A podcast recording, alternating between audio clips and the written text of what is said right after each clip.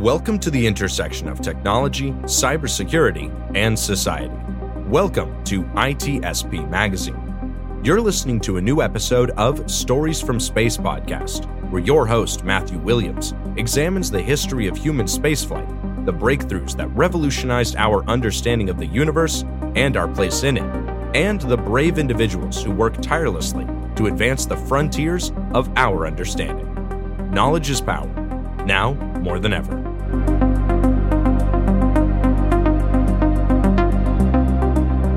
The authors acknowledge that this podcast was recorded on the traditional unceded lands of the Lekwungen peoples.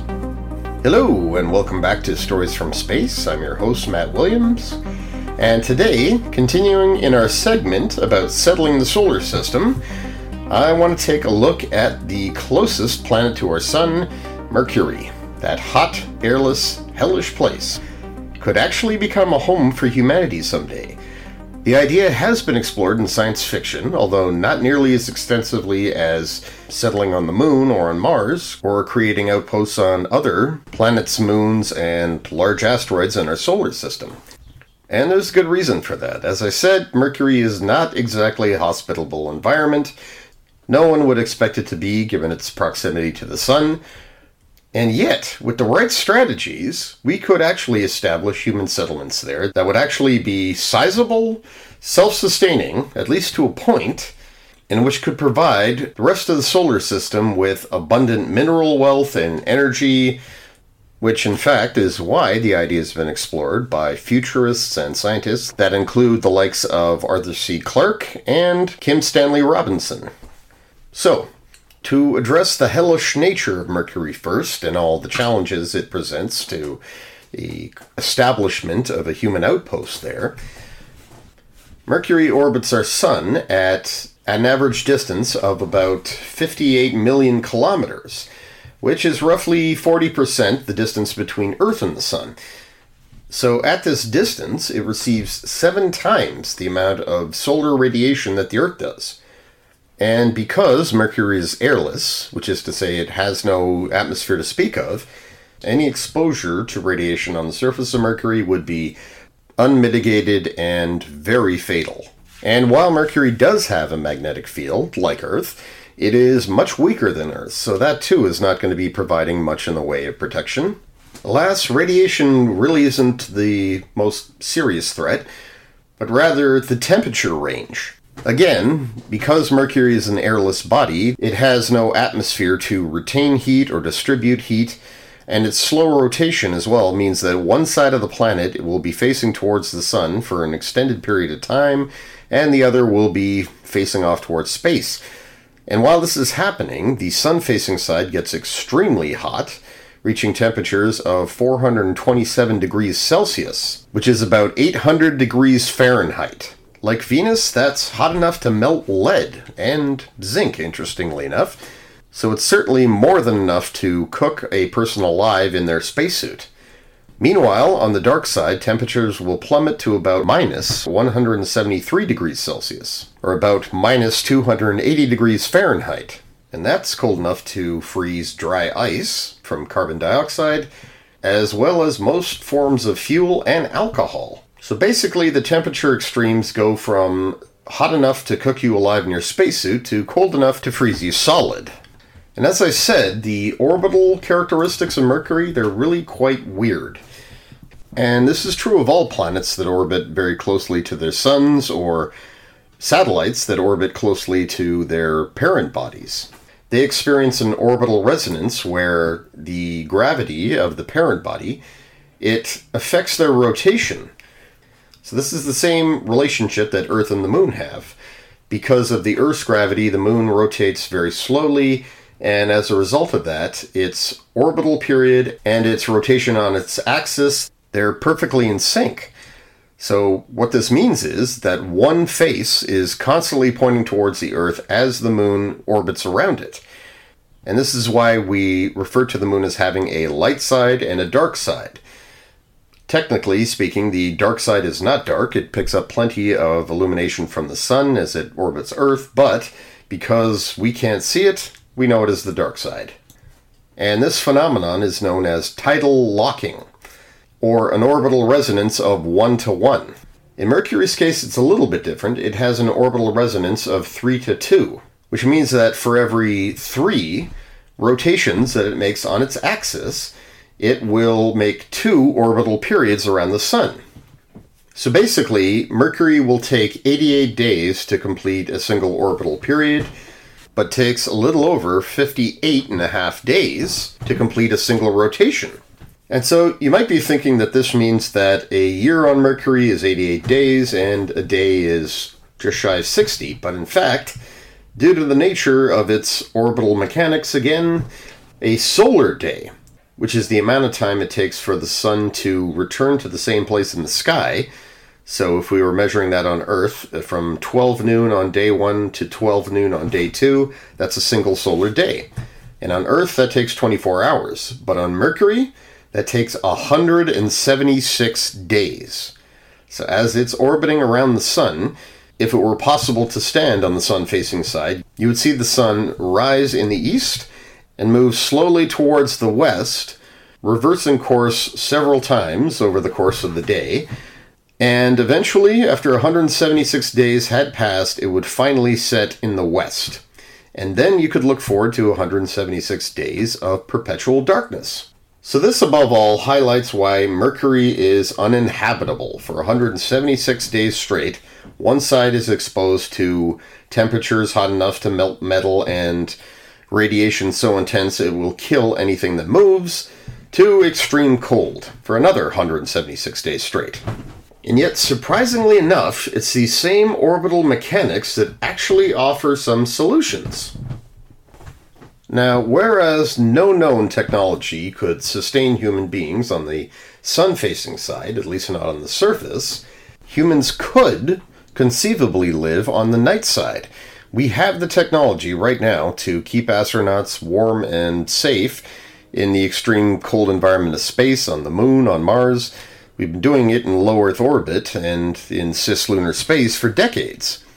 So we could build surface habitats on the night side.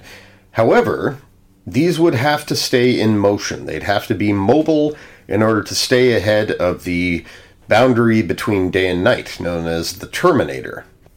And given that Mercury has a very, very long solar day, they wouldn't have to be moving particularly fast, and they would be able to stop and draw resources from whatever location they came to at any given time.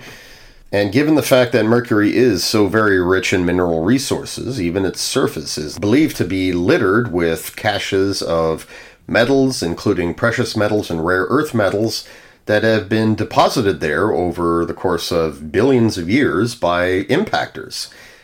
So the settlement, adapted for mining, it could extract a considerable amount of wealth at every stop and just keep going.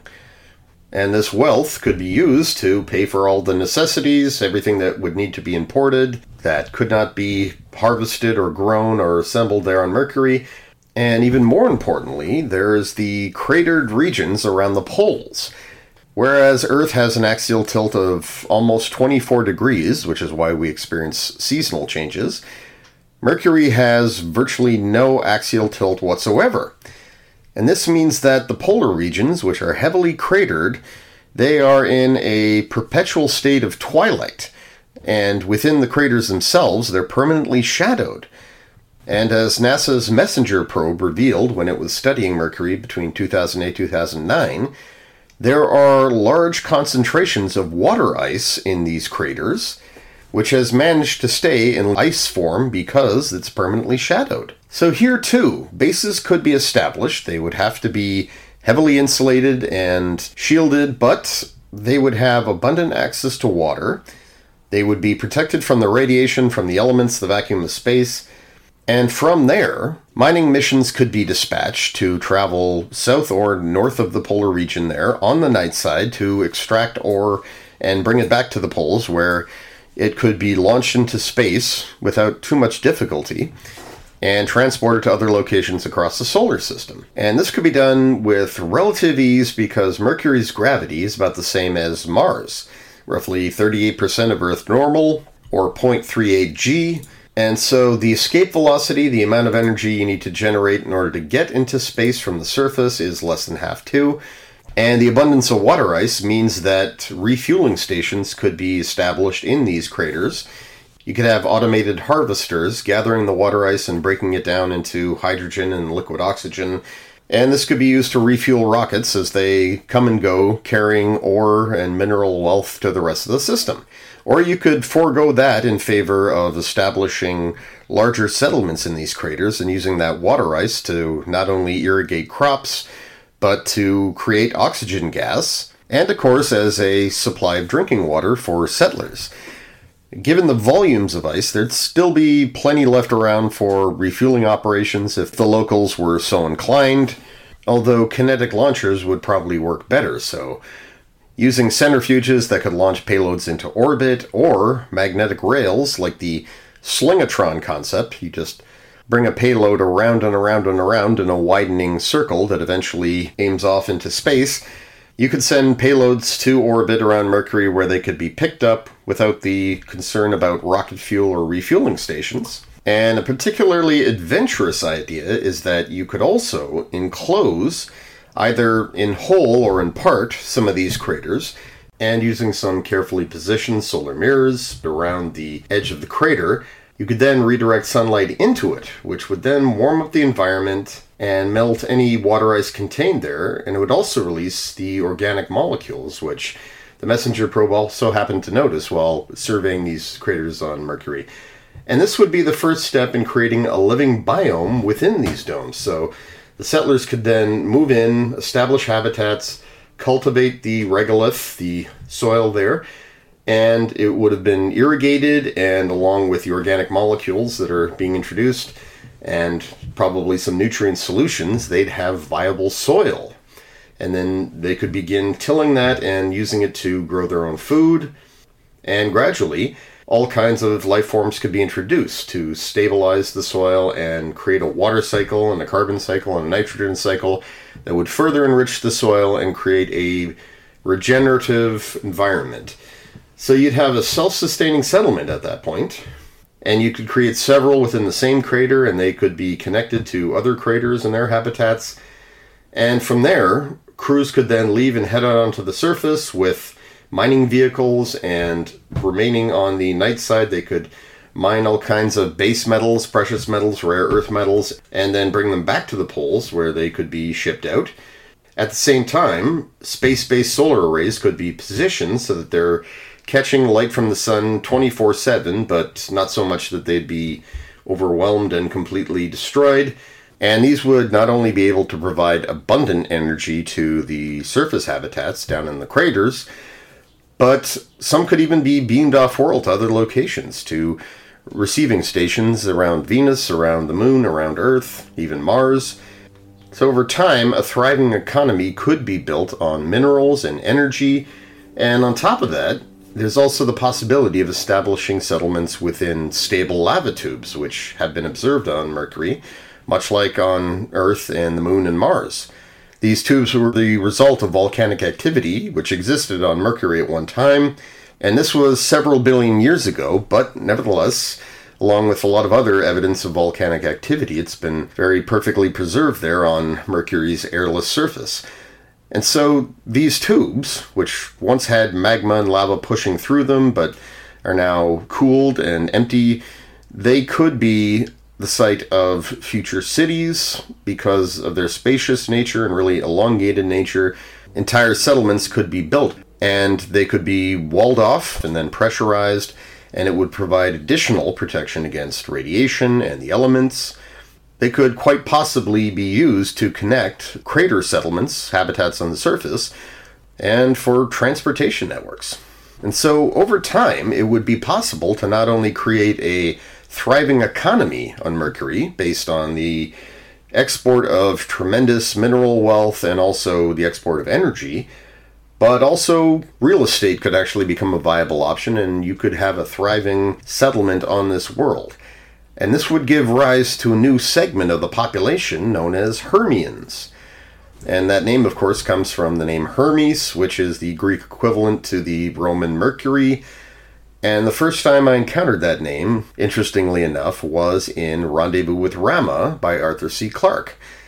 And that stuck with me over the years. I became very fascinated by the idea that someday human beings could actually settle on Mercury and be called that very thing. And they would join Terrans and Martians and Lunites, likely, or Selenians for living on the moon, with Cytherians, which is what we'd call people living on Venus, which is also derived from classical Greco Roman mythology. And beyond Arthur C. Clarke, the idea of having settlements on Mercury that would be mobile in order to stay ahead of the sun, this was also explored by several other science fiction writers, not the least of which was Kim Stanley Robinson in his book 2312. And in this book, the city, called Terminator, and the city was always close to the Terminator, and this is how it kept moving. Heat from the sun would warm the rails up, causing them to expand, which would push the settlement onward. And this way, the population was able to stay ahead of the sun and harmful radiation the entire time. And given that craters on Mars were named for great composers and intellectuals and writers, it is likely that Hermians would be artistically inclined and known for the export of their art and ideas. So, as with settling the moon, Mars, Venus, settling on Mercury, creating a thriving outpost of civilization there, it's entirely possible. It's just a matter of having the right know how, leveraging the local resources, and bringing the right technologies and the right commitment because once again, this is something that would take generations to happen. And the kind of ideas and cultural patterns and new identities that would emerge from it would be nothing if not fascinating, like incredibly so.